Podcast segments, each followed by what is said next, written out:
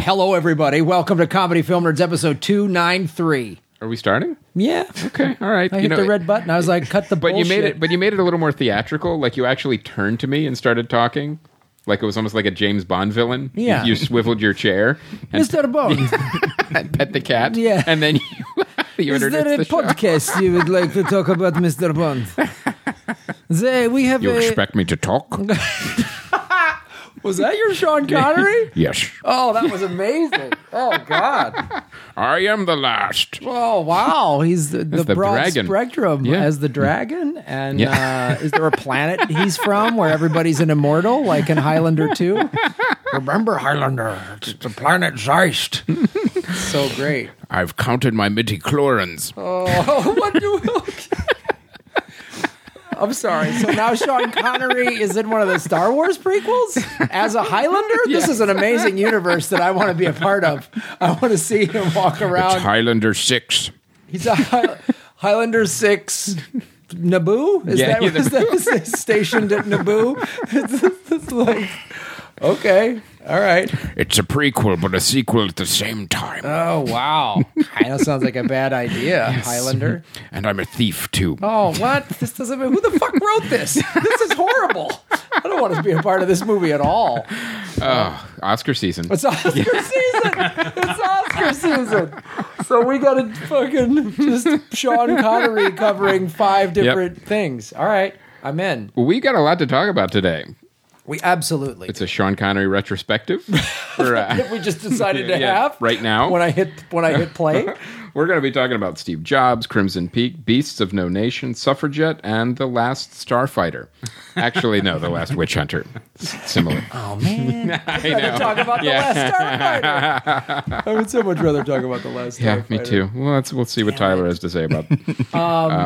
Are we going to talk about the last Witch Hunter, the German version, Yeah. or are we going to talk about which version are we discussing today? Do we know? Like, is there, was Um, there a Finnish release that one of these guys saw? we, we're going to find Oh out. God, I get excited. And I'm even if there was, how would they know the difference? would it matter? And Neil has an excellent review of the uh, the movie as well. He saw it? Oh yeah, he took the hit for the team, and, there- and and it's a really long review too. It's like What? two to three times the length of his normal reviews. He really got into the nitty gritty of the Last Witch Hunter for no apparent How? reason. What is this? It's a fascinating review. Um, I think it brought up a lot of Neil's old psychological traumas. Oh, so this was more of a uh, When it- sort of a first draft of a one man show. Yeah, Is that what it kind of looked that way. Yeah, because I think he still has PTSD from uh, that Nicolas Cage witch movie, Oh, uh, The Witchening or whatever that one was. the was. Witchening, Nick Cage and the Witchening, and probably still, season, season of the Witch. right. Mhm. He now, does he still have some like uh, late onset Chronicles of Riddick that, Yeah. are, that are affecting him? that could be. It could be. There's got there's a little bit in there as well. So The new Riddick one should star Sean Connery. Of course it I'm should. the Riddick. I'm the Chronicle of the Riddick. don't go out in the dark. You guys can talk. I know we you haven't managed introduced you to yet, but you're you being managed to very do the one worse Sean Connery impression than Chris's. Yeah. In a you went worse into- movie than Okay, the just one- making sure. very much. Okay. As as Connery gets older, he becomes a worse Connery. Like he becomes more just pirate esque like Yeah. that. Just I'm a arr, shaken, not stirred, Miss Moneypenny. Like what? What are you talking about? It's uh, it's one of those. It's one of those. Where's the gadget with Viagra in it? Oh, Bond. Oh, I'll shake and not stir her. Oh, he's just an old creep now. He's just a guy at a strip club with an Ed Hardy shirt, you know, or like a Ferrari jacket. Like, hey, with like a some kind of like uh and there's a laser and yeah, like the yeah. buttons. Yeah, I'll mow your Scotland yard. Like, oh, what's wrong with this guy? Oh, this is horrible. I don't like any of these movies. I don't like this Sean Connery at all. Um, we should Let's introduce our Why don't we do it? Yeah, Why don't we do it? ladies and gentlemen, first time on the podcast from Battleship Pretension, the hosts uh, Tyler Smith and David Bax. Thank you for having us. hello. Uh, This, now, this is a long time coming. Yeah. It was. Oh, we've been trying to work it out been for a while. We've been trying to schedule this for years. And Yes. all of We one are of you is like pretty having tough a, to pin a- down. a baby Yes. or We're- a job or Yeah. looks We're like there's very been some important. beard grooming. Yeah. since I've I've been seen spending you. a lot of time on my just me Costume and my changes. I quality time with my beard. Yeah. I took Yes. I took a sabbatical from work. I said I need to spend some time. When with was my the beard. decision made to go? I want a Taliban beard. I um, want to. I want to be a warlord. Honestly, from the I Peshawar back region. in May, I went to a, a housewarming brunch. My new friends had just moved into a new place. I was In uh, Pennsylvania, Quakertown. I, I was hungover. I was annoyed because a lot of people had brought their kids, and, and I they feel were like casting an Abraham Lincoln thing. So I feel like we're not letting the beard thing go. I feel like at this point, I'm at a point in my life where if someone's going to have a party and there's going to be kids there, that should be on like the Evite, like a warning. There will be kids because I'm not. I'm still not mentally prepared. I'm at the age where my friends have kids. I'm not mentally prepared well, to now be what around kind of children. what kind of party was it? It was a brunch. It was it was a completely okay for it's. com- This is on me. I'm making sure. This is completely an okay So- place for kids to be. I just wish I'd had a heads And it up. was it was a birthday party for a six year old. yeah, right. yeah. Which was on the invitation. Yeah. but I didn't know there was going to be other kids there. Uh, just one. Just the one six-year-old. I was me- I was emotionally prepared for one child, yeah. and that's it. So I think anyway, I was hungover, annoyed by kids, sitting eating like a frittata in the sun, and uh, part of me just like broke Mm-hmm. Decided- or gave decided to up, drop out. and I decided this.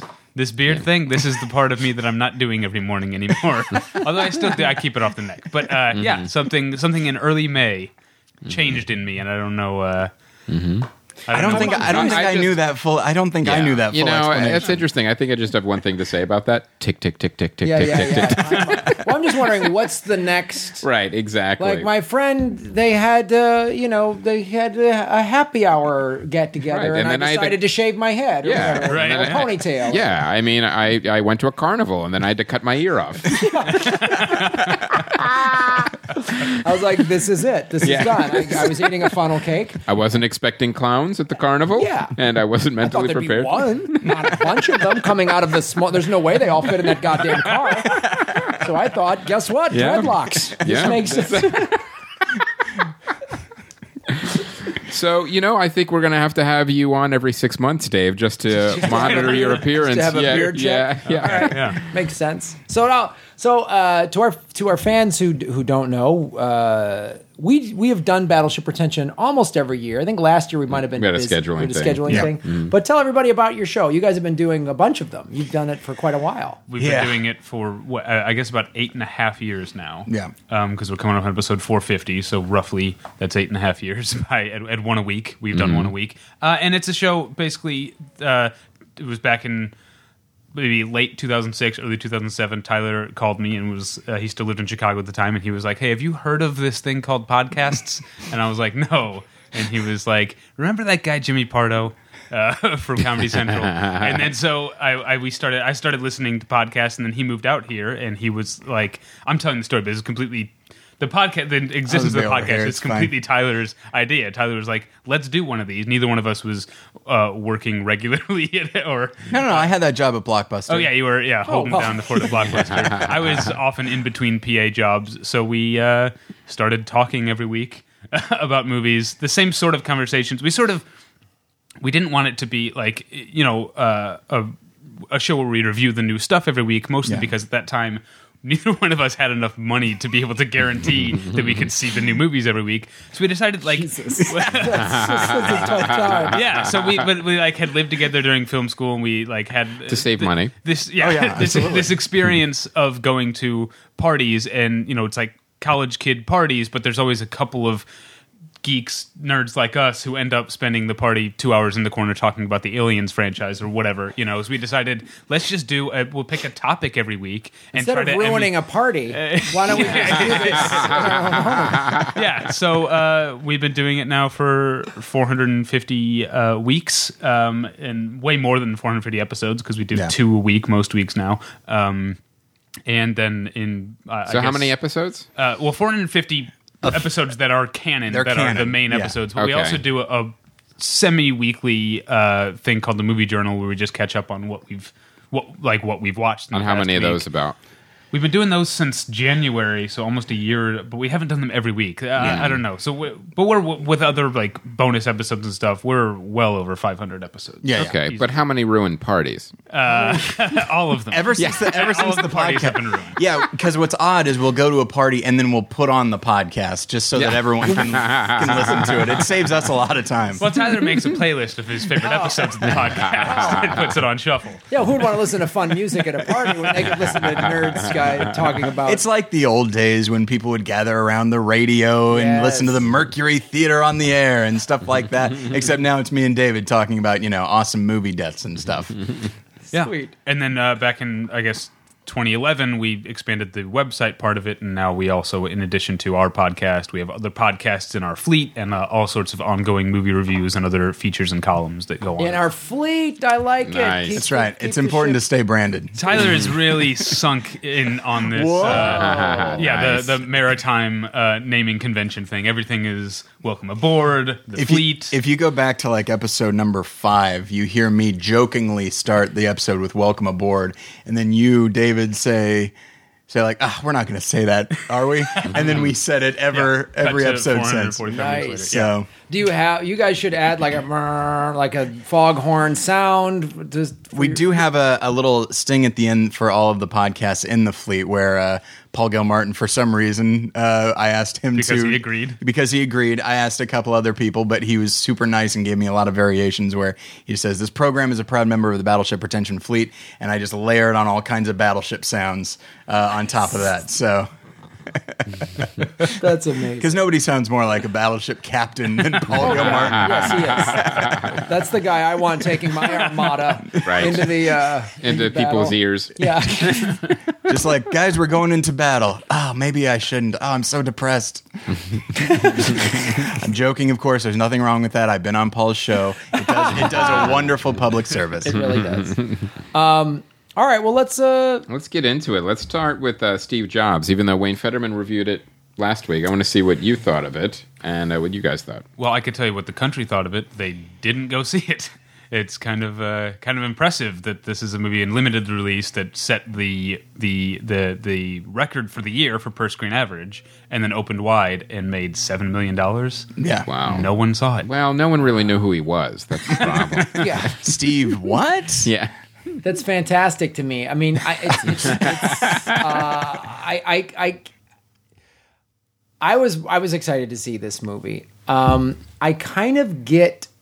I think we're in such a word of mouth era, obviously with social media, that I think it was it was it's so talky. Yeah. You know, it's Aaron Sorkin, so it's all that, and I don't know that that Like a I'm- play. Yeah, it is. It's Very- very, much very like, much so. It's very much like a play. But it's also a Danny Boyle film, and it is really visually dynamic. Uh, on It. He of does cool things. I, I mean, I think he does cool things, but I'm just trying to see if I could figure out why it had such a when it went wide, why nobody went to see it. I don't know. I, I think it's. I don't think it, it needed to be in that many theaters. It's not that kind of movie. It's an Oscar movie.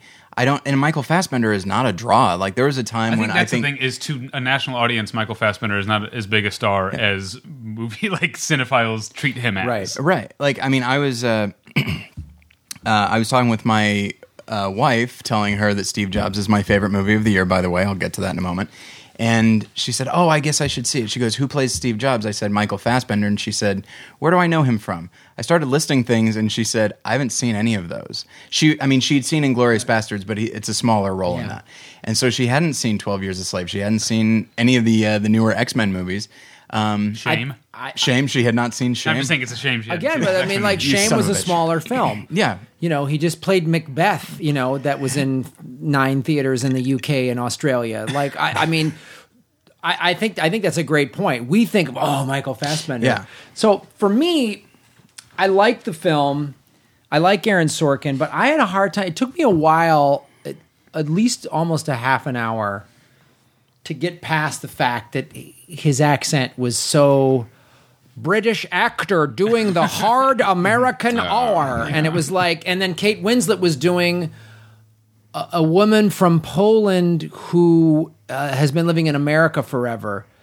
So American accent with slight Polish, like, and I was like, I thought wow, she you- nailed it though. I thought she did a better job than than him. Yeah, but I, it took me a lot out of that, and that's the thing. I- I I'm really starting to get tired of is English actors. I mean, I'm sure maybe they're they are tired of years of dumb Americans going hello, you know. But They're paying us back for uh, Dick Van Dyke.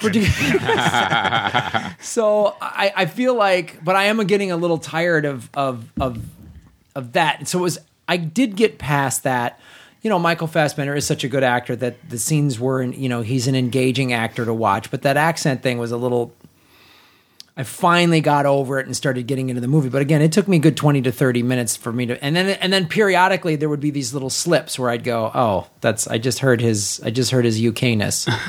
Um overall, it's it's it's a really good. Seth Rogen does a great job as Wozniak. I thought. And, Jeff uh, Daniels is the one that really Oh, jumped shit, out at me. yeah. and I, He's amazing. I guess it's uh, everyone has their own favorite because for me it's Michael Stuhlbarg. Oh, he is he's- great, yes. he's great as the other the male Andy. Yeah, Uh, the, yeah. the two Andys in the movie. He's, the, He's the only one that didn't make the poster, even though he does he have has a, just as big a part as the Yeah. four on the poster. He's just no one knows him. It's funny because like all those people did a great job, and Jeff Daniels. Oh my god, between Newsroom, The Martian, and this, he's just like this guy that Yeah, he's he's. on, Dumb he's and on a Dumber roll. too. obviously yes. Yeah. the- Dumb let's Dumber not forget too. Oh, that. of course. Oh yeah, yeah, yeah, yeah. Now- well, that goes without saying. Was there any like controversy controversy with this? On the pronunciation of controversy. yeah, on, on the pronunciation of controversy. Yeah, uh, on this uh, particular itineration of um, Steve Jobs' life was like uh, Steve Wozniak was somebody upset over this, like this Well, portrayal. or- Apparently, part, like, yeah, apparently part of the reason that multiple bigger stars like Leonardo DiCaprio and Christian Bale passed on this Mm-hmm. is because Steve Jobs' wife, not not Katherine Waterston from the movie, his wife when he died, was like personally reaching out to people and asking them not to do this movie. really. That's that's the story. That's that's what I've what I've heard.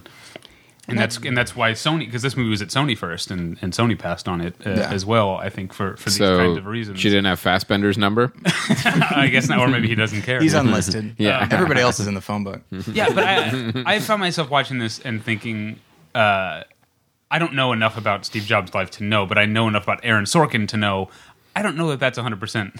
Like, certain things happen. I'm like, I'll bet that's not 100% accurate. That seems more Sorkin, Sorkin than reality. Very much so. But I'm also kind of. I'm not a person who thinks that uh, a movie that's based on real reality has to be like slavishly. Uh, uh, I don't know. What's what I'm looking for? I don't know. It doesn't have to be. What's that? Faithful? Faithful. It's way- exactly what I was looking for.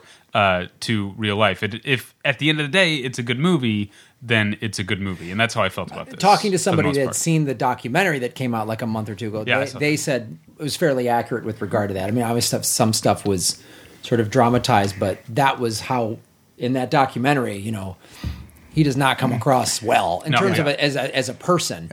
Um, and it's that thing, and I and I love that Wozniak makes this point of you don't have to be a dick to be brilliant no. right. you know which which is a great point i i don't like that mentality that well i have to just be an asshole that's how it gets done no Yeah. And I think that's No, what I doesn't. that's one of the things that I love about the film is so many biopics will either canonize this person to the points like th- where they're not even human. They're like above all of us.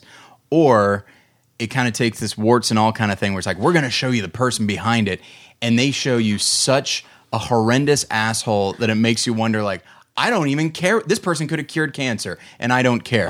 Like they usually go one or the other. Very few biopics kind of toe that line where it shows that yeah they're not perfect uh, in fact maybe they have a, a number of flaws but they did still do amazing things. And i feel like that's what i like about this one is it shows that him being an asshole and him being ge- a genius they come from the same place which is uh, uh, an inability more than a lack of desire an inability to compromise. Like he can't do it. And it's tough because i look at that and i think maybe he did need to be an asshole because uh, in life for him to get these other things because if he starts compromising on one thing to accommodate people's feelings maybe he'll start on the other but maybe not the, and I, uh, what i like is that there's some ambiguity in the film about that as opposed to again most biopics either say definitively this guy was an asshole and he didn't have to be, or this guy was brilliant and, and uh, that completely excuses his assholish behavior. I feel like this is a very ambiguous film, and that's what I respond to a lot about it. I feel like if you were ever going to make a straight up biopic of like Orson Welles, I feel like this is the tone you need to strike, uh, or any, or prob- probably any genius who was uh, personally uh, tough. You know, um, I feel like it just has that. It balances that out. That's in the performances. That's in the directing. That's in the writing. And it just like when I when I came away from I I went into the film with no expectations of it being good. I thought it was I thought it was going to be a cut rate social network, uh, and that was it. And then uh, I did. I certainly did not expect it to be my favorite movie of the year, which it currently is. I'm sure something will come along to knock it out, but uh, boy, oh boy, it surprised me. I, I, I like it. My my question was, I, I don't Why know is it your favorite movie of the year? Yeah. Wait, did I not just say all that? Uh, Why is it surpassing other Like films? other films, yeah. Well, I will say up until this, and I don't want any shit for this because it's if, if you don't like it, you haven't seen it. My se- my second favorite movie of the year right now is Paddington. Has anyone seen Paddington? I've seen Paddington. Isn't it amazing? It's a good movie. It's- yeah. I love it so much. Um, I think honestly, I think some of what uh, I wouldn't put it in best movie of the year, but it was a good movie. You're factually incorrect. I think what what sort of solidified it for me from a from an artistic standpoint, uh, the format of Steve Jobs is fascinating. Like you said, it was basically a play, and it's like a three act play. three act play with and these boy, three did I, these three Yeah. release events 84 88 and and 98. 98, and I I did not expect that format going in, and it takes a little while to realize, oh, this is what they're doing. This is kind of amazing because it takes another thing that I like about biopics, which is you take a snapshot of a person's life and use that to kind of represent their whole life in microcosm, and they do it three times as opposed to so you can see him age, you can see the progression of his career, but you're not seeing all the transitional moments. You're just seeing snapshots. Uh, and I like the moments that they chose, like with the what was it called next? next oh yeah that was great Like the choice to show that as opposed to some other thing, Like the iPhone. like the iPhone. Right. Right. I thought that was amazing. Like when he seems to be at his lowest point, and you see that he's actually there's no such thing as a lowest point for him. Right. Uh, I think that's I don't know choices like that where they come at it from an odd angle. I think kept it interesting and, and invigorating to me. All right, I think- fair enough. What I responded to is less about uh, you know uh, uh, you're focusing on him and his work, um, and that, clearly that's why the movie exists. Sure. But I I, th- I I responded more to his interpersonal relationships, and basically this is a portrait of a guy who tends to treat people like shit. Except there's this handful of people that he truly loves, and them he really treats like shit. Yeah. and that's that, that's the fascinating thing to me is is that it's uh, that you realize over the course of these like 14 years or three you know uh, three days out of 14 years that he really cares about these people that keep coming into his life. He just has no clue how to show it and ends up often displaying the opposite. Yeah. I, I the one thing I, w- I was I wanted to see in this movie that wasn't in it is I wanted to see Ashton Kutcher's reaction as he watched it. Because like when he got the Steve Jobs movie, you know he was like, "This is it, we're gonna Oscar," and then thump. Like this comes out, I, I just like it must be like all of those basketball teams in Yeah, the nineties. no more being remembered as Kelso. Yeah, yeah, like all those basketball teams in the '90s that had to play against Michael Jordan. you know, like oh, Thunder Dan Majerle from the Phoenix Suns has to. This is his year. No, no, it's not. None of you are getting rings. None of you. None of you. All I heard was, uh, as you were talking about sports, all I heard was like feedback, just like microphone feedback. Nice. I, I have nothing. I have no idea what you just said. Someone There's a guy named Michael Jordan, right? He's the guy that's Yeah. going to be playing He uh, has shoes. uh, Apollo Creed's son. Yeah, he's Yeah. gonna play Apollo Creed's son, of course. That, that actor's name is Michael B. Jordan. Yeah, I know And, the uh, joke Just making, making. just making sure. Nice work. Okay. We're Yeah. among movies. and that movie looks great. It looks. Uh, I Yeah, love it. I'm excited he for that, was though. in a he was in a movie with Bugs Bunny. and They played basketball. Exactly. Yeah, that's- okay. that- that- okay. All right. that- There's a movie connection. Oh, that guy was he a good basketball Yeah. player? He was all right. He was all right. It helped him get a movie career yeah. and cologne. yes. All right, so you saw Crimson. I saw Crimson Peak, and um, I saw this on Saturday night. It was date night. My wife and I went to see Crimson Peak, get in the uh, in the mood for Halloween. And I- I'll tell you, it's I was excited to see this movie. It was because I'm a big fan of Guillermo del Toro, and it it's not bad. It, it's not the home run I was kind of hoping it would be, but it's not bad by any. It, it's still good. It's by, by any means of the stretch of the imagination. Is it an amazing film? No, but it is a, a, a disaster. No, it's like right in the middle because what Guillermo del Toro did in an amazing job is he created this unbelievable atmosphere for this film. And the atmosphere for this film was a homage to all, every single uh, Victorian haunted house movie that you ever have ever seen. And he pretty much took that and amplified it to the only way that he can do. Like you have all of these uh, cool spirits, they look terrifying, but a lot of things in his films are like nothing is quite how it seems. Like you have uh, spirits, but uh, he treats like ghosts and supernatural more like um, tragic figures than just things that are trying to scare you. So there's a little bit of depth with his vision. Where the movie falls flat is the script and the characters. Where oh, I've seen these characters before. I've seen the script before. I've seen this these plot twists before. There's uh, there was more that could have been done there, but you're so mesmerized by his vision that you kind of forgive like this that this script is trotting on um, uh, some some common ground that you've seen in, in other films. Uh, the performances are good. I'll tell you, it, it, the other thing that I did like about it, even though there weren't like these wide and varied characters and character developments, every actor put their all into it. Like it's like it's a Victorian drama and that's the way you make a horror movie is you treat it like a drama so the reactions and all the action looks real. So uh, and that's the thing that they really direct. God, jessica chastain she's just she can She's be in she can literally be in any movie.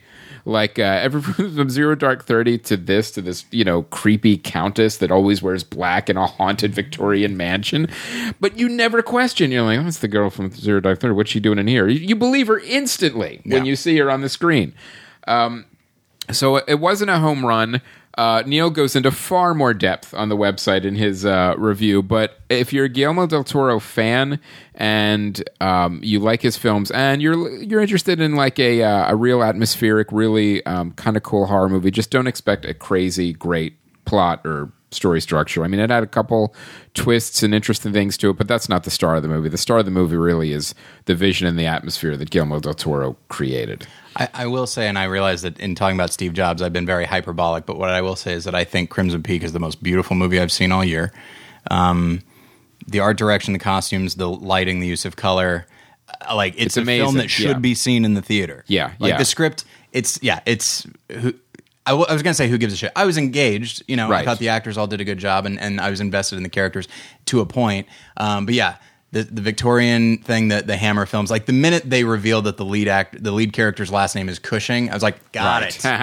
like Yeah. Peter Cushing. Uh-huh. okay, I know the movie you're there are all these now. little Easter eggs Yeah. in there, and just the effects were really cool, and there were some really terrifying scare moments, but that Yeah. wasn't the focus of the film. Do you Yeah. think that you have to be a, a horror fan to enjoy this film? You Maybe. know what? It, it, it'll definitely help, but I think you, if you're a Guillermo del Toro fan, that will help hmm. more because what he does is he still genre bends a little bit. It's not a straight horror movie. It's also kind of a Victorian drama with ghosts. Hmm. And but the the thing that just made me roll my eyes is they like made reference to that. Right. Like, you know, one of the characters is a writer and she's writing a ghost story and she actually there's actually dialogue in the film that says well, ghosts are just a metaphor for the past. No, don't tell me the subtext of your film. Stop, stop. You, I don't need that. I don't need a character to tell me what this all means. Okay, let me figure it out on your own because it's it's not that hard. You know, I mean, this is not some complicated allegory that we can't figure out. I do I do think that not merely a horror fan, but a uh, like an historical horror fan, because you know box. If you look at the box office, it did great Thursday night. uh, Its opening weekend, it did great Thursday night. It did great Friday. Then the box office dropped off because of word of mouth. And word of mouth was this is not the horror. This is not the scary movie it's being advertised as. Right. It is something else. So I think people went in expecting, and horror fans went in expecting this really intense conjuring type movie. Yeah, being scared for every that. five minutes, And it right. is not that. It's more just a, like you said, a general tone of like Mm-hmm. oppression. And uh, but yeah, I thought it wound up. it's way better than the movie I thought they they were going to put out Deviant. Victorian behavior. Oh my like yes. Mm, yes, Mm, very arousing. but yeah, it's definitely it's, and that's what you know. What it reminded me of is it reminded me of uh, Pacific Rim. Like when you watch Pacific Rim, because the way the way Guillermo del Toro made his movie, like you see the trailer, you think you're going to see this, you know, this amazing robots fighting monsters, and you get that, but it's also that's the script falls flat a little bit. Like you see kind of that style where, like, yeah, it's still a good movie, but it could have been a lot more if there was a little more uh, attention paid on the There's script also the and part where crafting the it a two little bit. Victorian mansions stand up and punch each Yeah, and punch each other. Yeah, there is that part too. That yeah. is Oh, yeah, absolutely. every minute. So, um, but you know, you, you get movies like um, Hellboy and uh, Pan's Labyrinth that are just such. Um, well, Pan's Labyrinth especially, it's such a well crafted film from start to finish.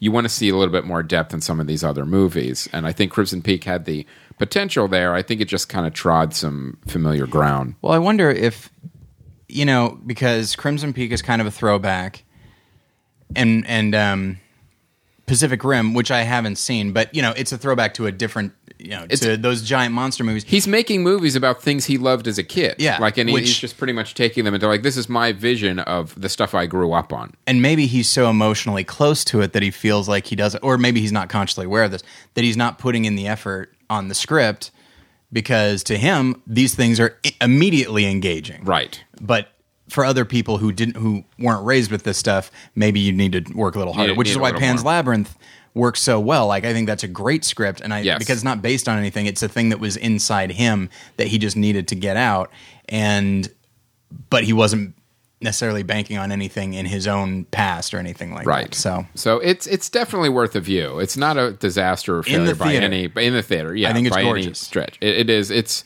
you know your jaw just drops on some of these scenes and the sweeping um, landscapes and just the architecture of the home and even just in the um, some of the close-up shots are just so beautiful the way he composes um, this creepy mansion, and then of course there's going to be like even the way the horror comes in, like the ghosts and stuff. It's so calculated where everything comes in in the frame. It's really um, there's just a care and a vision to every single shot and scene. yeah, All right. Graham's So convinced. yeah, so I saw I, the trailer and I'm, I'm never going to see it. I think if you saw this maybe on a plane, or if you saw it like uh, like oh, there's nothing else on. Oh, no, that's the worst way to see it. it's like it's like uh, so when I'm when I'm working and doing my day job, I will often just have stuff on, and uh, and I was watching The Walking Dead like that. And then I realized, like, oh no, no, no, that's not the way to watch The Walking Dead. Yeah, that's true. I'm hearing The Walking Dead and not seeing it. That's the exact opposite of how one should view The Walking Dead because that dialogue is awful, but gorgeous visually. Right. And uh, so, like, if you're going to see Crimson Peak, Graham, which obviously you're not, but if you're going to, you got to see it uh, in the theater or like on a big screen on Blu-ray. Just, All right. And then uh, you know, listen to some listen, sound down. listen to some Yeah. earbuds if you want. Sure, sure. I'll do that. I'll do. I'll do a mashup. Um, So All right. dismissive. I saw the trailer. I went creepy house. It's a house no one would ever set foot in ever. You you drive by it. Uh, you know, from You the speed street, up. and you go, "Oh no, no way! We're not, we're not even it's- going to slow down and look at this house." It's a family mansion. You have no choice. You Oh. have to live there. Yeah, no, you- I'd find another mansion. We'll get a we'll get a bed and breakfast. There's a lot of options we could do. We could tent. We could get camp. Have you guys Uh, have you guys ever had Paul Goebel on this show? Yes. Okay, that's good. Because I because I forget that you and he are like old friends, and you dismiss things in the same way, where it's just like we you spend like five minutes trying to say no, it's really great. Yeah, all right. Anyway, yeah, scary house. I get it. Fuck yourself. That's my polite way of saying go fuck yourself. So you saw Beasts of No Nation. yes. Um, very uh, interesting marketing campaign with the posters. Um, and it is really intense. It's on Netflix. They're doing a limited theatrical release because Netflix, I'm assuming a couple years ago when they won an Emmy, went, you know what? I think we need to win an Oscar now. Because this movie is amazing. and they're doing the qualifying runs to make sure it's eligible, even though they're releasing it at the same time on Netflix. As it should be. It should but be. not at any of the major multiplex chains because they are refusing to show it. Oh, that's It's- true. Yeah, and not because of the content, because of the the way they're releasing. it. Yeah. Yeah. Really? Yeah. Mm-hmm. Wow. Yeah. because it's kind of you know it's. I, and I don't blame them if Why like give I'm not going to see it in the theater. I'm going to see it at a hou- at my home whenever I want. Honestly, I kind of wish I could have seen it in a theater Hmm. because they shoot. I believe they shoot it in Ghana. It's supposed to. It's kind of an undisclosed West African country. They keep that sort of vague, intentionally vague, to sort of show this is happening in a bunch of countries in Africa right now. So we don't need to make this that specific. Right. Um, it's based on a book about an actual child soldier. Um, I've watched a couple of like documentaries and news stories about this, and it's it's it's pretty brutal what happens to these kids. Their parents get killed some way, and then they're just like, "I'm either going to put a bullet in your head or you're going to join my army." At age ten, right. and by thirteen, they're hardened Killers. killers. Um, and that's what this movie does. And it's pretty graphic and it's pretty brutal. Um, so it's it's hard to watch. There's scenes that are very hard to watch. What makes them hard to watch is you're going, "Oh, this is happening today, right now. Right. This is happening. This isn't some like fictional crazy thing. It's not some slasher film or Saw or whatever." It's brutal, you know, and you watch two 10 year old boys hack a guy to death because they're ordered to and that's how they got to join the army and mm. it's it's it's you see it shows you on a personal level and on a day to day and like in the jungle what happens when you have uh, greed, poverty, uh, no social structure. You know, no, we're not sending troops there because there's no oil there. There's no natural resource that we need until we find one. Maybe there's minerals that we need for cell phones, and then maybe we'll go and invade there. Or Aren't there diamonds? Yeah, Somewhere? Well, they're somewhere, and that's there's conflict diamonds, and that, again, it's just it just Yeah, we already have a way of getting those, Yeah. so we don't need to. So it's like it's pretty brutal, man. And it's and Idris Elba, the reason why this guy needs an Oscar nomination.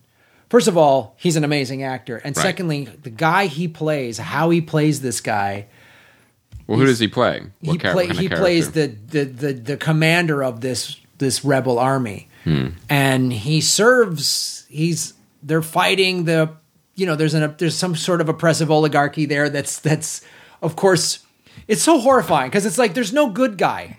Right. You know what I mean? There, the, he, and and so, but he sort of views himself and and pitches to these kids that eventually are. I mean, he's technically kind of brainwashing them that we're we're the we're fighting the oppressive, and there isn't and is the government oppressive? Of course, yeah, they're corrupt and they fucking kill people. So what happens is then there's this fucking evil rebel army that just fucking goes out and chops people up, and it's horrifying.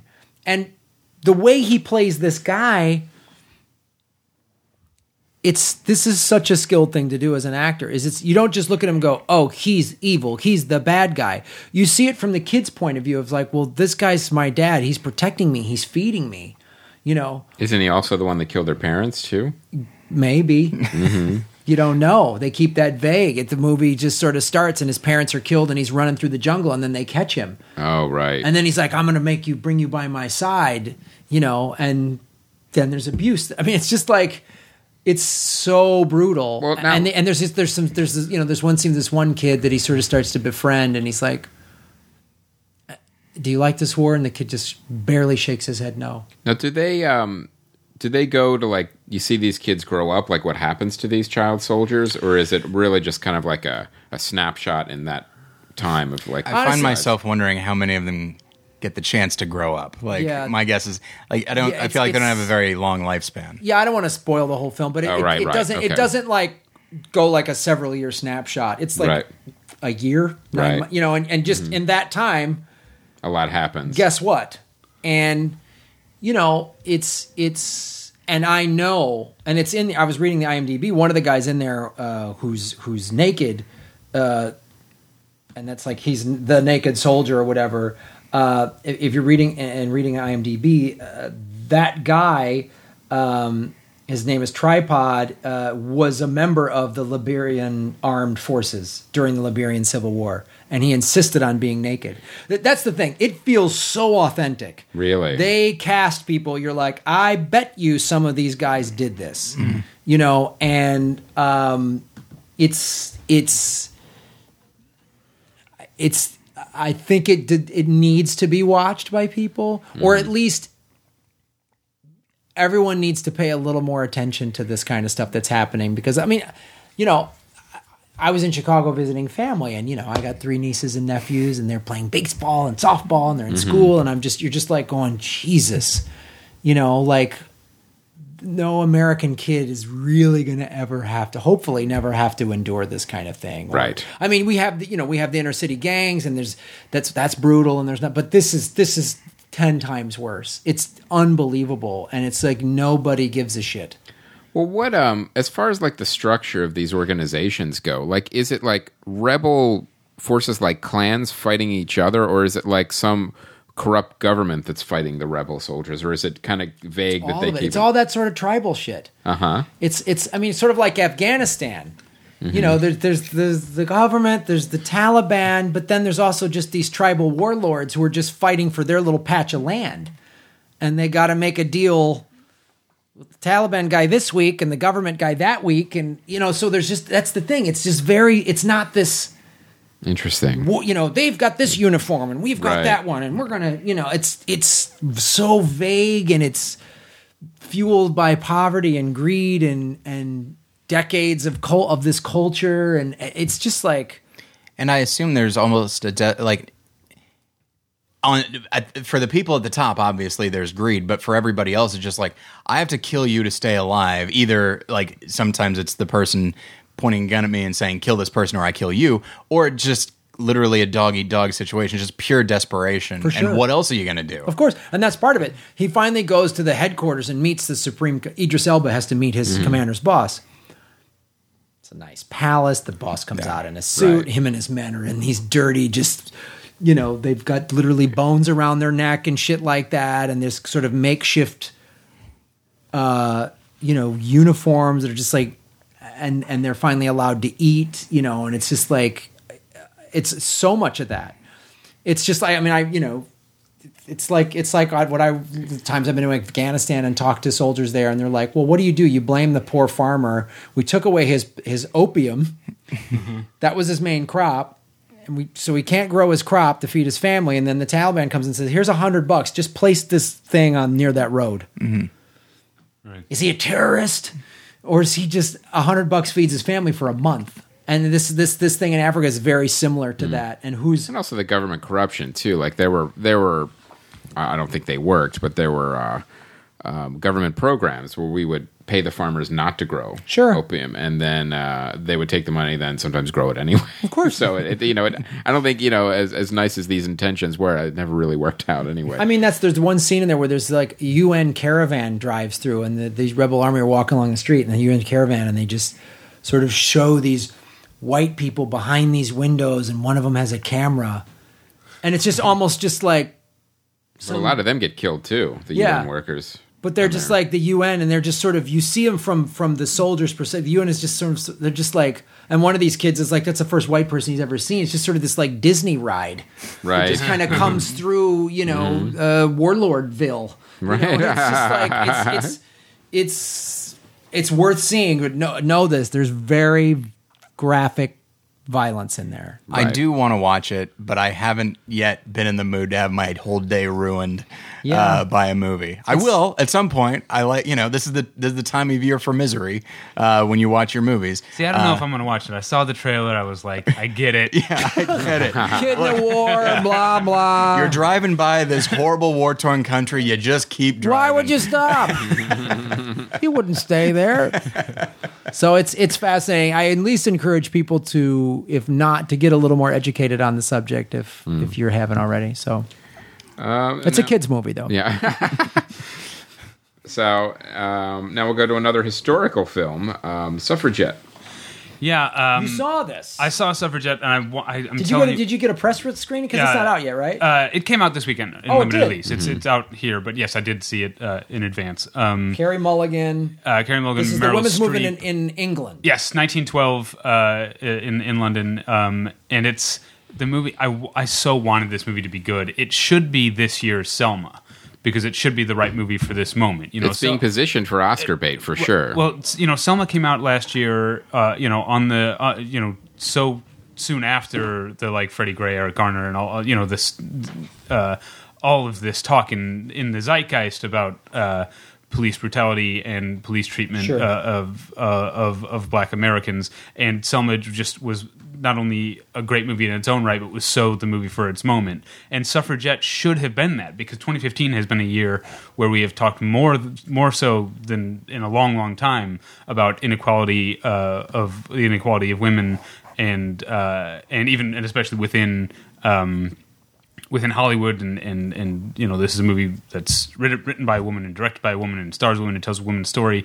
This should so be the movie that latches on to that feeling in the culture and expresses that, and it ends up just being so by the numbers and dry and dull that it's you know, yeah, I mean you.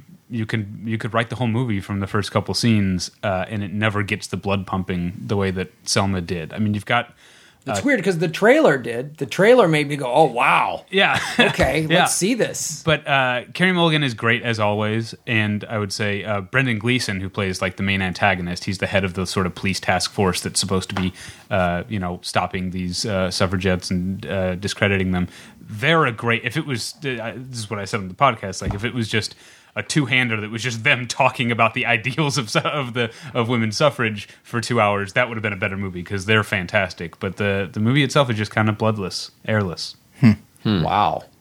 So I get it. Yeah, exactly. I get it. right, so now we Women don't have to see suffer. it. Got Yeah. it. Boo hoo. Then You're driving War One by a rally, and you're just like, I, I'm not stopping. Why? You know? They go, So- we want our rights. You'll get them. Just, just, just relax. And uh, the last, Easy there, Toots. the last historical film we're going to talk about, The Last Witch Hunter. No, Yeah, sure. Based on this is another biopic, Yes. biodrama. You know, it's he's the last one. Clearly, there's a history of witch hunters. Oh, this movie's so. Who gives a shit? Um, yeah, I. I uh, just real quick. this guy Neil had a lot to say about it. yeah. Oh yeah, there's a, there's a ton on Well, the site about it. get it just out of say, your system. Let me just say this real quick. So, so if you listen to the episode that we recorded live at LA Podfest, this is one of the trailers we sh- we we watched, and our our intern Aaron Bungart, who's the German, decided to get this one in the German. So, and we then sent Aaron to the Russian French Yeah. to do the intern. Um, but yeah, so we have mentioned this movie a little bit if you did listen to that episode. But so, all right, go ahead. All right, so man. I needed to see because I had seen Steve Jobs, but I knew you guys covered it already, so I wanted to see something. It was between Rock the Casbah, which I had heard was not really that good, um, and I knew you'd go off on some Afghanistan thing, and uh, I'm tough, you know, I get it. Anyway, uh, but I, I had the feeling that there'd be more ground to cover with uh, Last Witch Hunter, just because obviously it's the it was the uh, So it's of just the occurring movie. to me that none of us has seen Jem and the Holograms. Somehow we all Oh, catch how did Jem and the happen? Holograms. That's true. That's so amiss. weird. It slipped through the cracks. Damn it! I'll see it on a plane. From the director of Step Up Two comes Jem and the Holograms. now is that the streets? Is that Step Up to the streets, or is that a different No, thing? that's it. Is that what it is? I like how our friend, uh, friend of our podcast, Jason Eakin, say, refers to it as "Step Up Two to the streets." to the str- to the streets. Fresh Adidas for the men. so. so that's the last Witch Hunter. yeah, well, it's uh, the thing is, like Now, I was- technically, I was, this is a- bummed. I was bummed that we were on today because this was a shit weekend. Yeah, like yeah. aside from aside from Steve Jobs uh, going going wider and stuff, like you had Jem and the Holograms, you had a Paranormal Activity activity movie. Who gives a shit? You had like Three Rock the times you said he Casbah. gives a shit so far. Oh, sorry. it's this. It's that kind of weekend. Who gives a shit? Yeah, but technically, isn't the Last Witch Hunter also a time travel movie? It is kind Wow. So that means I have to see this. Yes, it is a time travel movie. It's I- your I- favorite genre. Oh boy, hang on. I don't think you need to see. Well, of course, nobody, nobody needs to see it. But this was of the mo- new movies. This was the moneymaker. I think it debuted at number six for the weekend. But I think this is the one that made money. Any kind of money. You know, Steve Wow. Jobs was a bomb. Jem and the Holograms, obviously a bomb. Rock the Casbah, I think, was a limited release, so it wasn't going to do super great. Anyway. That's just an art house film, from what I can gather. At least the, how they're marketing it and showing it. yeah, it's it's certainly it's not like it's at all these AMC theaters or anything like that. But um, but yeah, and so uh, Last Witch Hunter, I, I'll say this: um, it's not horrible. Uh, they do some visual things that I like because it's all about, as I'm sure you can imagine, there are a number of witches, and there's and they uh, need to be hunted. Yes, but there's only one guy left. He is indeed the last witch hunter. Um, and uh, And but everyone else is untrainable. Well, just to Exact- yeah, There's- he just he hands them a sword, and their their hand just rejects it. The last, you're the last one. Or is It's it like nobody like my dad was a witch hunter? I want to do something Yeah. else. It's like It's a very emo type of film. Well, just to give it real quick, going to the box office thing. If I if I'm at Box Office Mojo, just to show you how the weekend went. okay, right? So, um, the last Witch Hunter did ten million dollars. okay, Uh, Paranormal Activity did eight. Steve Jobs did seven. Crimson Peak did five. You know who took the weekend? The Martian yeah, at 15 million. Right behind it is Goosebumps, and right behind that is Bridge of Spies. So you had the top three were movies that have been out for a while. yeah. now, what are the totals box office on Goosebumps and Crimson Peak? I'm curious. Goosebumps is 43 million, Yeah. and uh, Crimson Peak is 22. Interesting. Yeah, it's not doing great. Yeah, You yeah. it's it's and yeah, I think it had a 30 million dollar budget. The Martian has done 166 million. Good. And it fascinates me because those paranormal activity movies always do They've great. always made money. This is and this and it made less money than the last witch hunter. right. Oh, wow. Yeah, this is one of those things where maybe we stretch this franchise one too far. Even though this one looked pretty Transy- good. Hotel Transylvania 2 in its fifth week did 9 million. It's done 148 million worldwide. wow. Wow. well, that's uh, kids' movies always do. How old are your children? I forget. Ten and seven. Okay, so they're still at that age where they will go and see those types of movies, Yes. and you have to take them, right? Yes. Okay, so, I- uh, by so the that's way, we three haven't even tickets talked right about- there. We haven't even talked about uh, Hotel Transylvania 2. I've seen that as well. Jesus. well, I'll save that for next time. How much witch hunting is there? Not nearly enough. yeah, so uh, Um, quick question. Okay. And no spoiler alerts. okay, Does Vin Diesel kind of mumble his way through it? Does he talk in a load register? I should say I haven't seen a Vin Diesel movie in a while, and I forgot. I forgot the kind of actor he is. He in the right role. He's great. There's a movie the year that came out nine years ago called "Find Me Guilty." It's a Sidney Lumet Yeah. film. He's great in that. Based on a true story. Yeah, and it's like he's full of life. He's Isn't it very one of Lumet's last movies? yeah, and and one that like when it came out, I was like, oh shit, I thought he was dead. I feel terrible saying that, but it, it turned out to be really good. And um, but like he has a lot of energy in the film. And then I haven't seen a single Fast and Furious film. Why? I, I know. These are great. Well, I've heard some. I've heard like the last three are really good. They're amazing. But, the last um, three are they're, they're fine Well, entertainment. I mean, the Riddick franchise. He's the one specifically who kept it going. He put a lot of his own money in one of them. Yeah, I mean, he was one of the executive producers on Yeah. this. Like he he's making these these movies, and he's how is and- this his passion piece? Yeah, yeah. yeah. It makes no I see, sense. I see no ounce of passion Yeah. in his performance. Vin, Vin Diesel needs to make Vin Diesel vehicles. That's all it is. I don't get it. Like Yeah. I get like yeah, keep doing the fast movies. I get it. I would. Sure. Just mumble in it, mumble in a tank top. But going, this, "Eh, but this Like, is the ar- this is the art house piece that you've chosen to fund Yeah, but I in want to fund my between. own thing. Is Riddick Yeah. and fucking Witch Hunter? and it's well, and then the uh, so his performances, you know, whatever. Um, and so as the uh, as the film kind of kicks off, you have like an introductory scene, and then as the as the real film starts, uh, Michael Caine's narration comes in, and I was like, "What? You guys don't deserve him." Uh, and then I remembered he was in you know Jaws four and stuff, and he do, he does this stuff from time to time, and he you know classes up the joint. But uh, but yeah, visually, like the way the way they uh, visualize witches is actually really interesting. But the thing that gets me, it should be. You mentioned Season of the Witch. That is actually the first film that I ever got a press screening Right, for. yeah. When, when we finally made the big time, Yeah. where we got invited to, we were considered members of the press, invited to press screening. And we thought we had to go to every single And one. Tyler went to see Season of the Witch. Yeah. I'm sure you strolled into the screening room like, well, I've arrived. Yeah, I made absolutely. and I'm the only one here. oh, it was full. It was one hundred percent full. Those I don't know. old weird reviewers that like bring their own food This and they're was opening like- wrappers in the back. I've seen those. I, Guys, do. it's like shut the fuck up. Yeah. I wish it was those people. No, it was. Uh, I would say online. I feel bad saying online film critics, considering that's what we all are, and yet somehow I feel better than them. Anyway, um, but yeah, it's I definitely it's like do. Season of the Witch, not merely because there's witches, but just like you see these movies. It's like last year there was uh, Dracula Untold, which I that has a it has Dracula in the name, so there's that. But like just these weird historical period type things and I I find myself wondering like these they're so mediocre and so forgettable. How do they get greenlit? Like there's no.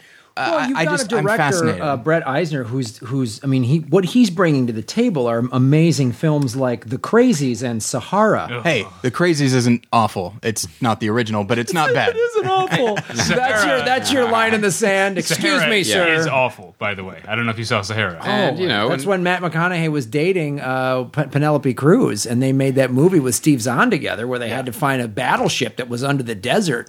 But you remember it better than I do. I just remember. It's amazing. That's why it's it's it's it's pre McConaughey. the way you just described it, though, I'm like, well, you know what? I kind of want to see that movie. Yeah. you've got, you made it Battleship in more the interesting than it was. that's crazy. That's kind of cool. Like, how Sahara- did the battleship get in the middle of the desert? Exactly. I want to know now. You've got to see the film. And how can they find it? Oh, let's hope. Will there be a sandstorm? Oh, what? How do you? You've seen this. You've seen this. All we need is a mummy, and we're perfect. Oh, But you know what I mean? Like these are these are films that are just so. It's a lot of hedge fund funding, like uh, it does feel like a like a front right. for the mob. Or something. yeah, yeah. it's a legitimate business. The, wi- the guy needs to hunt winters, hunt, hunt winches, hunt winches. Winch. Oh Winches, man, yeah. The last winch put on the hunter, that I battleship. would Oh, see. yes, that'd be great. Um, that's the porn hunt parody. witches. That's what I was trying to say. But yeah, it's just it's. Uh, I forgot about it the minute it was over. It's it's You can't even remember it for this, which I love. I mean, it's like I This remember is a not couple part things. Of the Hansel and Gretel Witch Hunters franchise. No, that's a completely different This universe. is a parallel universe. Of Witch Hunters. yeah, right? Yeah, yeah. Useless, forgettable universes. yeah it's I, I just i find myself wondering and this is something that um that i talked to uh, that i talked to uh, the aforementioned paul goebel about with certain tv shows that you watch them and you see that like they're kind of high concept but you also wonder like it's a TV show. It's meant to go for at least five seasons. What's the end game here? Because your concept's going to run out in like five episodes at most.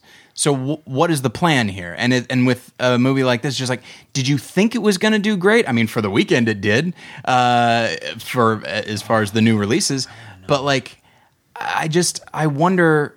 The, the people they who should wrote it, did they feel passionately about it? Breck Eisner, did he feel passionately about it? I haven't seen the producer, movie. Did he champion it? Like, how did this, and this I'm gonna immemorable probably film get made? Yes, no. But don't feel bad because it wasn't like it had a ninety million dollar budget. Of course according to IMDb. And you know what? It's all on the screen. They actually use it. They actually use it pretty well. Again, visually, it's okay. It's not cut together well. You can't always make sure. Ninety million dollars. Do you know what you could do with that? You could make 90 better movies. You could. how many schools could you? Yeah, you know what I mean? Like, how Oh, okay. You want to get? You could like- open film schools. With you that could money. open yes. Oh, and that's- have all those students make a hundred better movies. God, it's fucking. It's insulting. Like what? Ninety. So you wonder too if, like, like Tyler was saying, is this like a write down or a write off or something? It has to be. There's It some kind of has- front. Like, it has to be some. we got to show a loss. Get me a Vin Diesel script. Let me Exactly. hang on. Let me. s- has to be. There has to be some there in some corporate world. It's like, well, we need the entertainment division of this megacorp to eat it, so that we can devalue the stock and then buy it back. Like you know, it has to be part of some fucking global chess game. I, Right. I wonder. John Houseman's character in the rollerball has got his hands. in it. Oh boy, was I not expecting to be thinking of John Houseman today. Um, the uh, I wonder if it was to placate Vin Diesel, where it's just like keep a good relationship with him. He No. got his hands on this shitty witch hunter script. He's producing it. So clearly, there, he thinks there's something there. Yeah, I think a it's- I possible think- franchise It's set up to for a sequel. Oh, I think it uh, must be what Chris said. Yeah, I think we're like, get me a. We need to lose eighty to hundred million dollars this quarter. Get me fucking Vin Diesel. it's like William H Macy in Fargo. You know, he just orders cars that don't that like never show up, just so he can pocket the money, and they just need. Or, or it's the producers. It's basically the Yeah. No, no, producers. it's Argo.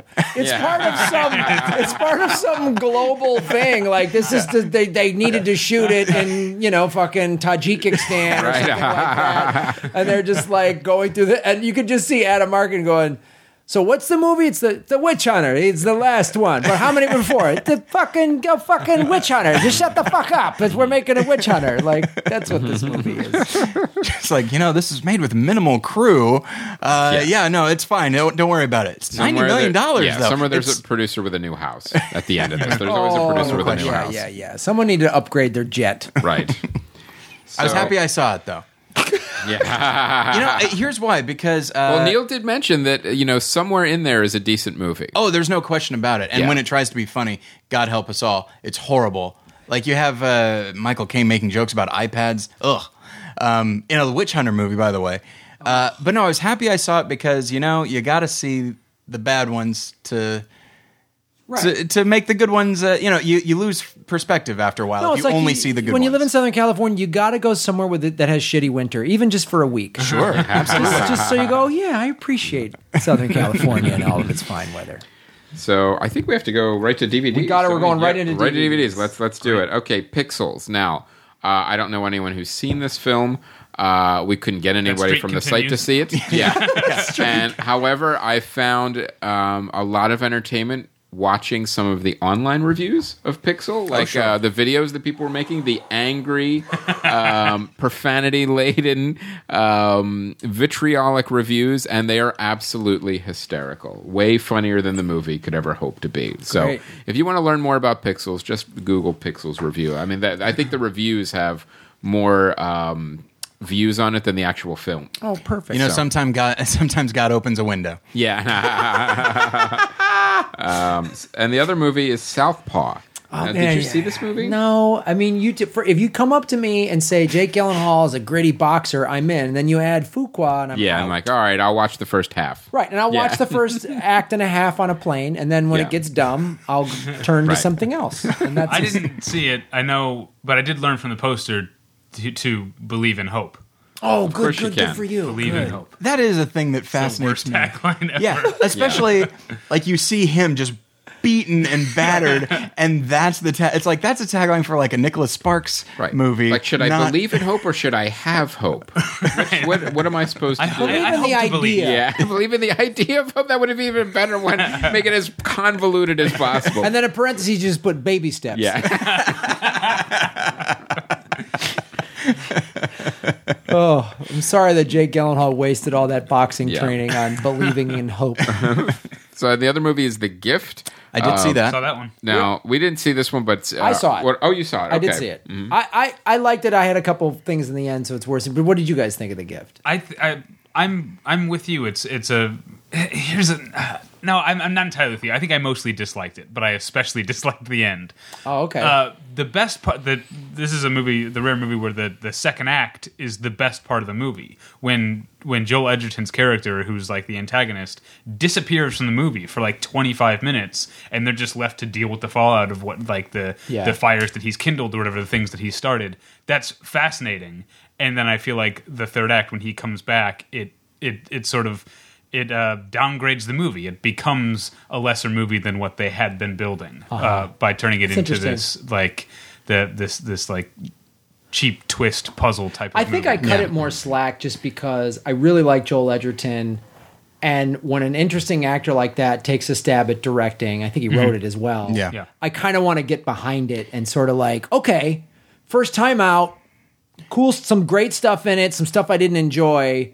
Directorially, I think it's pretty solid. The Mm-hmm. script needs work, but like the way, like, there's little things that I enjoy, you know, in my film schooly kind of way. Uh, the way he's constantly using frames, Sure. and the idea of people, vi- whether it could be a window, it could be a shower door, uh, mirrors. Just there are frames where people are always looking through something or looking into something, uh, and so I liked that as a nice little visual motif. But um, I think that to me, uh, Joel Edgerton as an actor is good in it, but I think Jason Bateman does some of Oh, yeah, the best work of his I career. know, he's great in it. Like- it's great to see him as a just a fucking asshole. yeah, and not revealed as one immediately. Right. That's the thing. Yeah. And it's and yeah, exactly because he's usually the snarky, fun guy and the kind of likable. He's a little bit of a dipshit, but you love him. this is like slow burn. Yeah. But then that that leads to the problem in the third act. I don't want to spoil things, but that as as it's revealed that he's more of an asshole, then Rebecca Hall's character becomes the protagonist because Yeah. she becomes the good guy. Right. But then I feel like the third act like tries to get us back to no, now it's about Jason Bateman again, and it felt Right. like it felt like a wasted uh, character development. Well, our, yeah, I uh, felt I felt like the switcheroo was shouldn't it was put it like it didn't need it as it Yeah. well, almost felt like it was jammed in there a little bit. one of our writers, uh, C.J. Johnson, he he liked it, and he said he actually um, asked, was asked for feedback by the marketing department of the film, and um, he said the best thing was that he didn't see the trailer before. He said because the trailer gives away a lot of the things that actually Yeah. happen later in the film. I think that, I, I remember I talking about that when we had dinner because he that was a great point. I said, I bet you if I hadn't seen the trailer, I would have come into it a little more uh, blank and not because that was that was because I watched the trailer and I remember going. I hope it doesn't do this. you know what I'm saying? And that Yeah. really colored me as I watched the film. All right, so Yeah. don't watch the trailer, guys. Yeah, Just get the wanna see it. DVD. and then stop at a one, estimate where the second act ends, and then stop it there. and then watch the first act of The Fighter. And you're going to have a wonderful night at the Yeah. movies. yeah, do a mashup. Yeah. Um, now, one of the movies I wanted to talk about was the the Road Warrior because Southpaw. yes, Fight- Fighter, sorry. Uh, it was the Road Warrior because I got the um, the anthology of the Mad Max movies, and uh, I've been watching them in order. So I saw the Road Warrior, and it's a, again, it's a really interesting thing to see these in order, especially because you've got the same filmmaker making them from the '70s up until literally this year.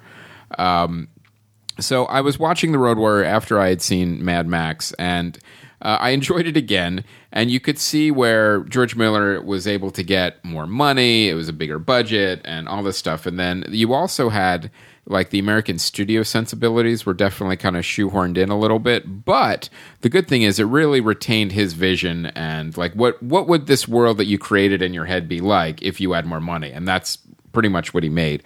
The only thing that was very off putting now was the costumes because you've got like this weird like gay bar on one side and then you've got like Xanadu on the other. Like like because it was very you could really felt eight like really dated uh, in a weird post-apocalyptic 80s way.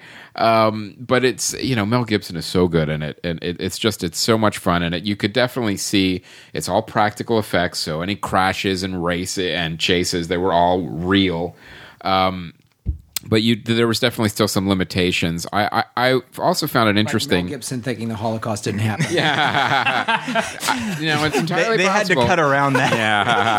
he, kept, he, Little kept, things. he kept blowing takes. Being like, now, George, I forget. Uh, did the Holocaust happen?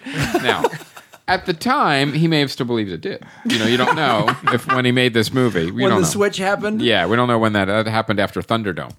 So, uh, Thunderdome pushed him down the fucking clan slope.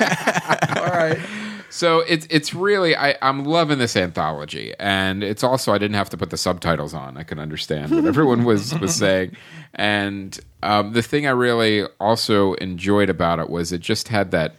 Um, no matter how weird or bizarre it got, you felt like this was just George Miller's vision, and you see that through every one of those films. It's like no, as weird as out of place as this seems, it's what he wanted. like you, you see that in like every frame and every scene. That this is one. No, it's you know weird assless chaps.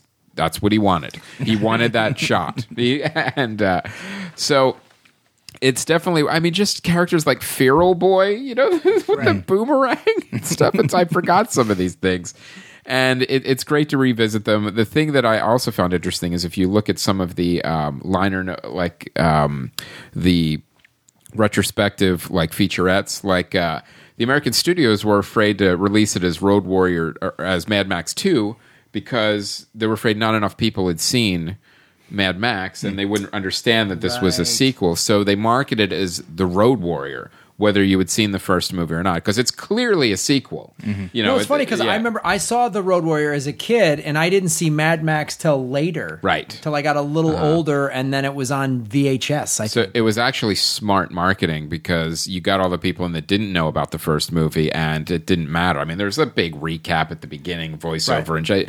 you didn't need to see the first one. You you were on board as soon as it started, uh, but it was actually good marketing. Uh, because a lot of people hadn't seen the film, and just to market it as the Road Warrior, it it, it didn't matter that there was one before. It- everyone just really went and enjoyed it, and it, it blew up. It, it did a real, it did really well. So check it out. Uh, di- if you if you're a fan of George Miller, did you ever see Babe Pig in the City? Yeah, yeah, we talked about that. We did, Okay. yeah, and that was such It's a- marvelous. it's such an odd, weird, dark Yeah. movie, especially when you consider what it was a sequel to. Yeah. Like uh, because the first movie was so bright and because it was not so cute and nice like the first one. I think it got dismissed for sure, yeah, far sooner than it needed to uh-huh. be. Except by almost everyone except Gene Siskel, Yes, yeah. who listed it as his favorite movie of that year. Yeah. and it del- it deserves to be seen. And I do feel like what with Mad Max uh, Fury Road coming out, it does give and people loving it, and you just want to be like, oh, you like it? Okay, go back and watch not only the old Mad Max films, but go and watch this crazy ass Yeah. Babe sequel, and Happy Feet. which I still haven't seen. I hear it's okay. Yeah, it, it's it's very hard to believe that you know this is the same filmmaker that's made all those movies, but every single one of them has a purity of vision. Mm-hmm. Like you know, this is this is exact. You could tell for everything from Pig in the City. That's exactly what he wanted to show, and it made complete sense to him. Every single piece Oh, yeah. and part of it. So it's not, and no, no scene was random, no matter what project he's doing. All right. Um, so let's move to uh, what's the site spotlight? What do you want to do for that? Oh well, we were already talking about Oh, Chris um, the oh, last yeah, Neil's. last Witch Hunter review, but we want to mention there's uh, definitely some new stuff in the store. We want to let you guys know about. Um, we're carrying Dana Gould's posters from uh, the uh, Punchline in San Francisco, and they're really cool. That you can you can check it out. It's a uh, it's a lot of monsters on there, and um, we have new CFN shirts that are really cool. We have Chris's um, printer is and calling my us. printer is calling. I don't know why it keeps. Why does it do this? Shutting off. I don't know. Um, yeah, and so yeah, so check that out. We got the cool CFN shirts, and then um, here's the fan feedback I want to do. So, Yes. Oh, I have one too, but go ahead. Mhm. All right. God damn, that's fucking stupid. I I know. We're not have to editing this out. No. we don't edit. We don't like From to- now on, I'll make sure the printer is off for the show. We'll just cover it in water. yeah. so, um, so last week we we uh, we talked about burnt because it was Yes. Mm-hmm. it came out this past weekend. So the last week's episode, and I talked about how stupid it looks. And so, oh god, I got several people did this, but here's the one my favorite. Uh, film nerd fan Jessica Lauren, whose Twitter handle is at losing to laugh. Goes, uh, why wouldn't Bradley Cooper do this movie? He already did the TV show. They put together the burnt poster, which is him in the chef outfit looking all serious. Like, Yeah. I gotta fight for my life for food in Paris.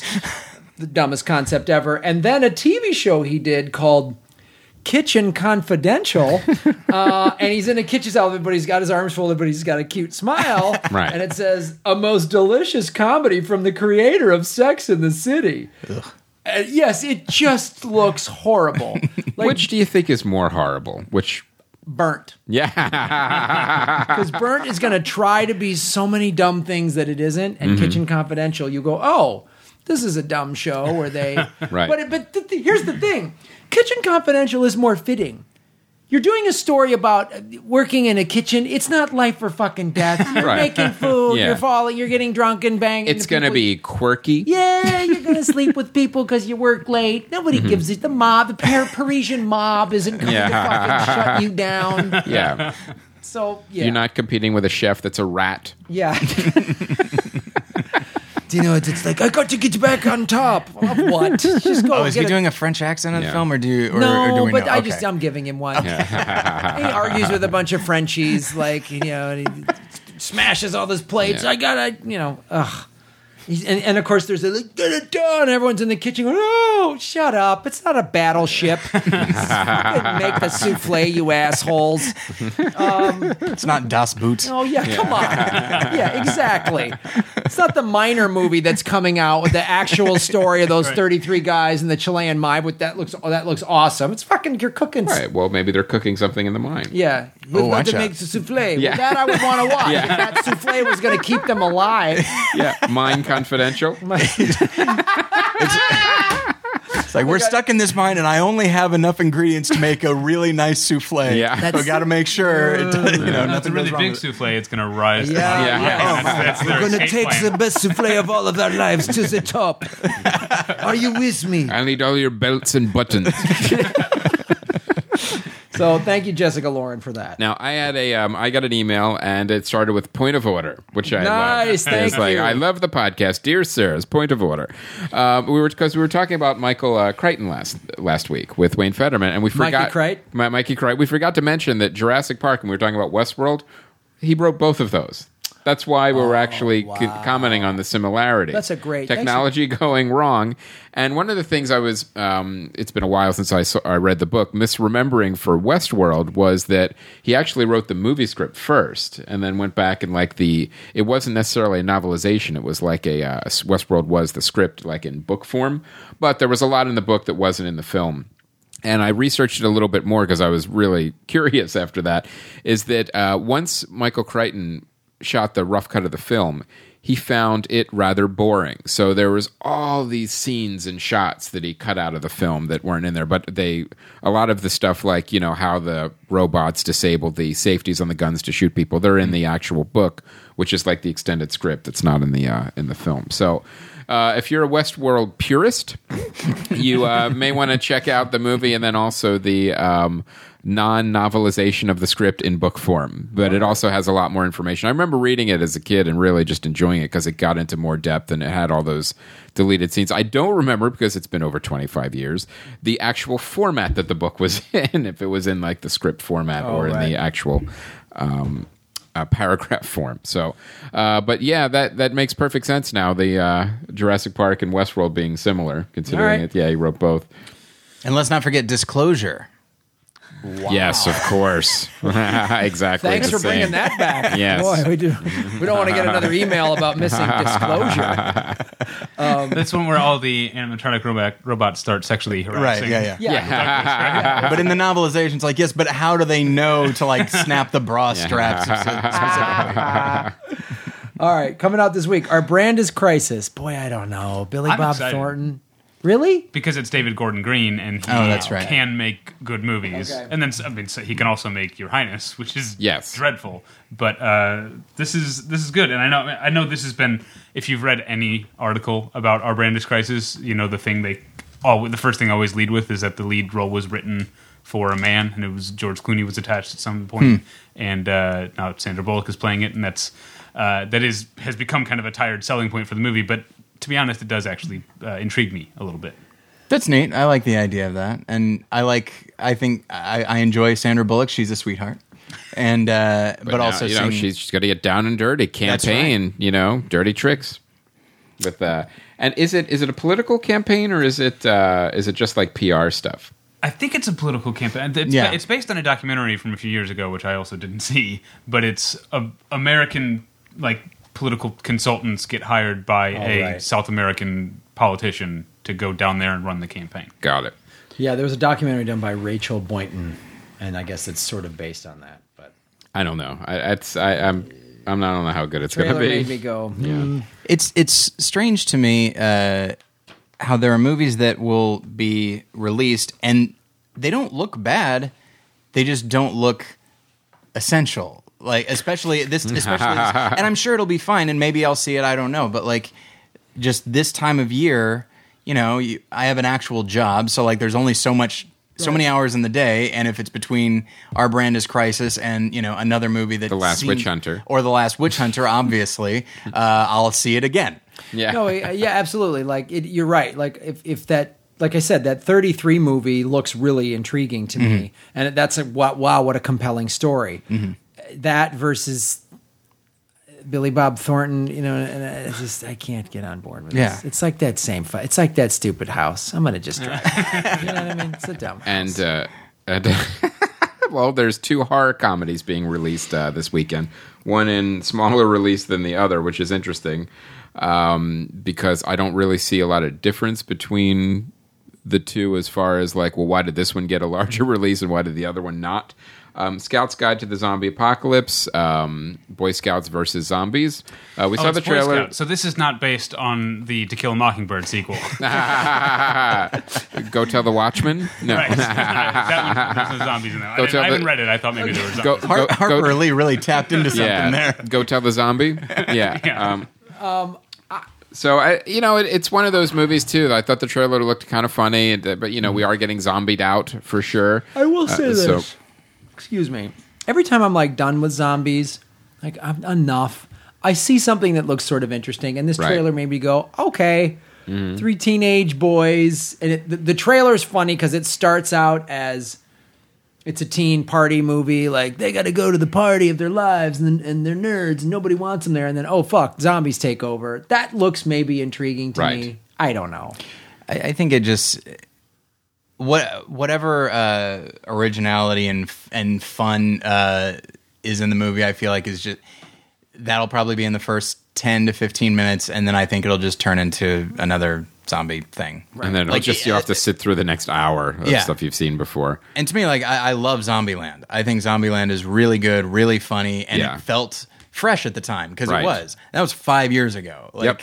And the idea no they- one was interested in the show. That, absolutely not. And I just feel like I don't know. It's I I, I always assume people are zombied out, and then uh, I'm Then all these more zombie things come Yeah. out and make a ton of money. Then it's just like we're gonna have another zombie show. I just saw and the here's cat. another. The cat zombies in the trailer made me go. oh my god, that was pretty funny. Okay. Yeah. Mhm. all right, cat zombies. All right, If that's what they're going to do is let zombie out things that have never been zombied before. Yeah. Right. Okay, let's see what that's like. Uh, and the next one is Freaks of Nature. Now, this is kind of like a mashup, uh, a genre mashup, but it's also same vein horror comedy. You have a neighborhood that has humans, vampires, and zombies all living together in harmony. But then aliens invade, so they all have to get together and fight the aliens together. So, this uh, is directed by friend of Battleship Pretension, Robbie Pickering. Oh, Um, he directed a great movie that is nothing like this called Natural Selection a few years ago. Um, and this, I, I didn't even recognize this because it was called it was called Kitchen Sink for a long time. Oh, okay. because it was one of the Hollywood blacklist scripts. Oh, was it? Yeah, I believe Okay. so. Mhm. Uh, so I, when it, when I heard that a movie called Freaks of Nature was coming out, I didn't even put two and two together. This is Right. a movie that Robbie made. I'll But, tell uh, you, it's the kind of concept too that's very ambitious, and you also really set a tightrope up for yourself because Mm-hmm. it could easily just be a mess. so well, knowing that uh, that Robbie directed it, I did like Natural Selection, really good and so I feel like uh, I think he'll uh, do okay with it. He has a good uh, comedic sensibility. I'm inter- I'm infinitely All more right. interested in that than uh, Scout's Guide to the Zombie Apocalypse. see, I thought you two, out of integrity, would have recused yourselves from that. oh no, not at all. it's a, You it's a need weird guests. yeah, it's a weird thing. Uh, the last few years, um, And our, our, our friend Josh Fadem plays one of the zombies. Oh, indeed, yes, that's right. Um, but uh, the last uh, the last few years, like in my top ten, there's almost always like a movie in there that it somehow involves somebody that I know. Uh, or someone that has been on the show, and I always feel like, oh shoot! I hope people don't get the impression that I'm just trying to like kiss up to our guests.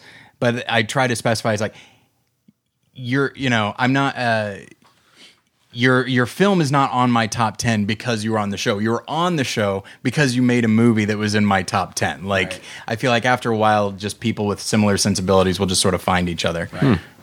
All right. Well, that is it. We talked about a lot of movies today. Ooh, Couple, another long one, another banging it out. Give you guys some bonus. And yeah, yeah, we could break this up into like six episodes. Nah, Take some time off. Yeah. what are we at? Like 90? close. Watch out. All right. Well, uh, guys, battleshippretension.com. Where uh, can we find you guys individually and together? Well, that's the, that's the main place. Where can we find your beards? battleshippretension.com is where the our podcast and the other podcasts in the fleet and all the movie reviews including some of the stuff we talked about today uh, is is up there. Suffragette last witch hunter um, some other movies. There's a, movie, there's a documentary that came out this week called something better to come that uh, if it is in your city you should see it uh, that's at battleshippretension.com. You can email us at david at battleshippretension.com or tyler at battleshippretension.com. As far as Twitter, I'm on there at Davy Pretension, and Tyler's on there at Tyler Pretension. Nice. That's right. Mm-hmm. Way to brand it, boys. Real nice fucking branding. Nice job. Well, David also hosts another show with the aforementioned Paul Goebel called Hey Watch about- This. Yeah, we're talking about movies today. Though. Okay, yes, yes, fair enough. All right, cool. Yeah, we're gonna be uh, we're showing uh, earbuds in uh, New York at Squarespace. Not open to the public, but uh, haha. Um, so if you're in New York, know the movie's showing probably near where you live, and you can't see it. That is the best promotion ever. Make sure you don't come to this thing you can't get into. haha. It's gonna be really awesome for the people that are there that won't be you. So get a job at Squarespace yeah, by tomorrow. Right. and then you'll be able to see the screening on Wednesday. Yeah, there you go. I think they're hiring. Yeah. they're hiring down there. They're, the company's expanding. Uh, and then Sunday, November 1st, uh, at the Good Heavens Bar in Tokyo, Japan, uh, at 3 p.m., Sunday, November 1st, we'll be showing earbuds.